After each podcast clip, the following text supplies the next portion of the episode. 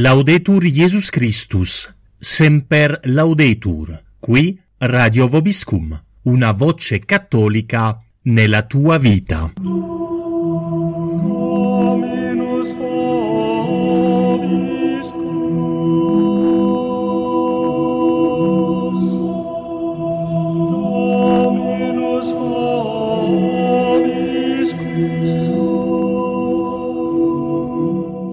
Cari ascoltatori di Radio Vobiscum, stasera farò una recensione di un romanzo recente del giornalista della RAI, Mauro Mazza, che si chiama Il destino del Papa russo della casa editrice Fazzi, su un Papa futuro conservatore che viene dalla Russia. Il romanzo si comincia nel vicino futuro tra qualche anno con la morte di Papa Francesco e il conclave per eleggere il suo successore. Il quadro geopolitico per la Chiesa è molto negativo con lo sviluppo del nuovo ordine mondiale sotto il controllo del capo mondiale della massoneria, conosciuto solo con il nome del referente in probabilità basato su quello di Albert Pike, il primo supremo pontefice mondiale della massoneria nel XIX secolo con successori sconosciuti e segreti. La loggia che venera Satana in una cappella chiamandolo il padre della luce è riuscito a fare grandi progressi verso un unico governo mondiale con una unica religione mondiale, creando gravi danni alla società attraverso l'ideologia del gente e sogna un papa che viene da essa come secondo il piano alta vendita dai tempi del risorgimento. Il collegio dei cardinali, cardinali viene diviso tra i progressisti, certi di cui sono membri della loggia del referente, sotto la guida del cardinale Bergander, il Carmelengo e i conservatori sotto la guida del cardinale Bernhard, l'arcivescovo di Parigi. Dopo tanti giorni di votazione senza risultato, per sbloccare la situazione Bernhard propose un compromesso Monsignor Sovanov, l'arcivescovo di San Pietroburgo, un conservatore e un amico personale di Putin.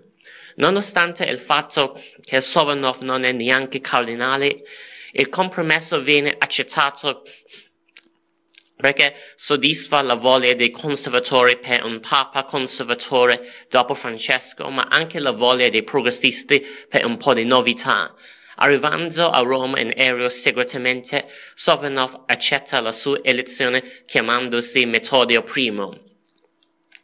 Il nuovo papa è in segno di contraddizione.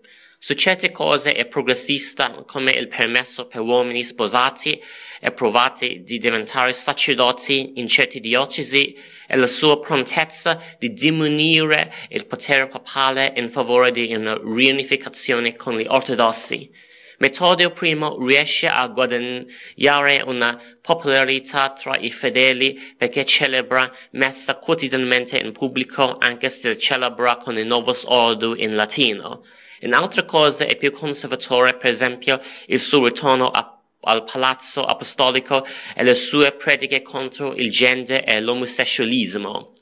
Metodio I scatena l'allarme del referente quando mette in, in, pratica un piano per riunificare la Chiesa cattolica con la Chiesa ortodossa, addirittura incontrando segretamente il patriarca Kirill a San Pietroburgo. La strategia geopolitica di Metodio I è quella di ricristianizzare l'Europa attraverso l'unione spirituale con la Russia a causa della riunificazione delle due chiese.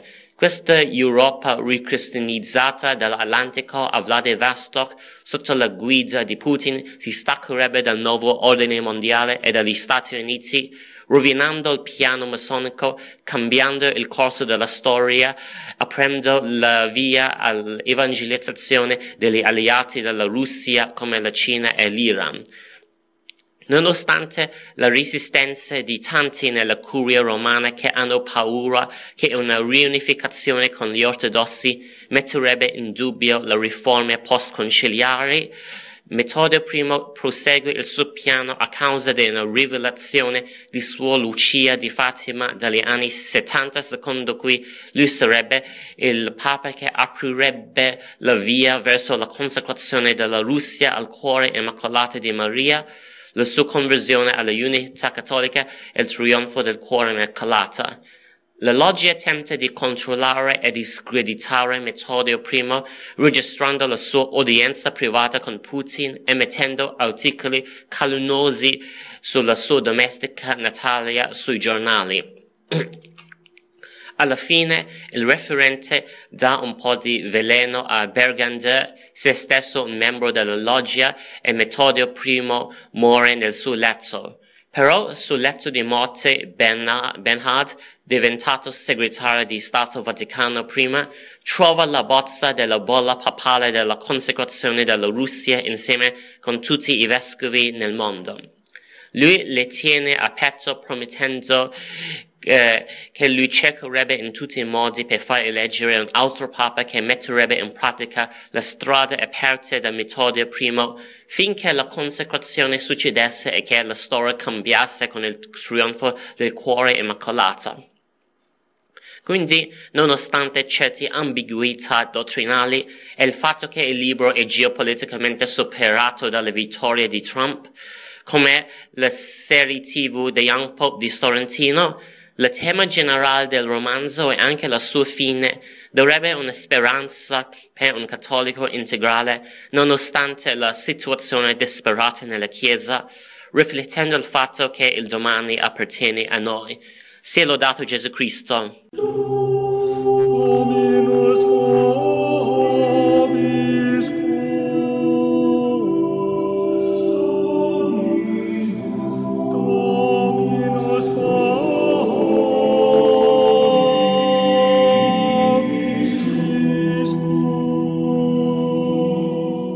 Laudetur Jesus Christus, semper laudetur, qui Radio Vobiscum, una voce cattolica nella tua vita.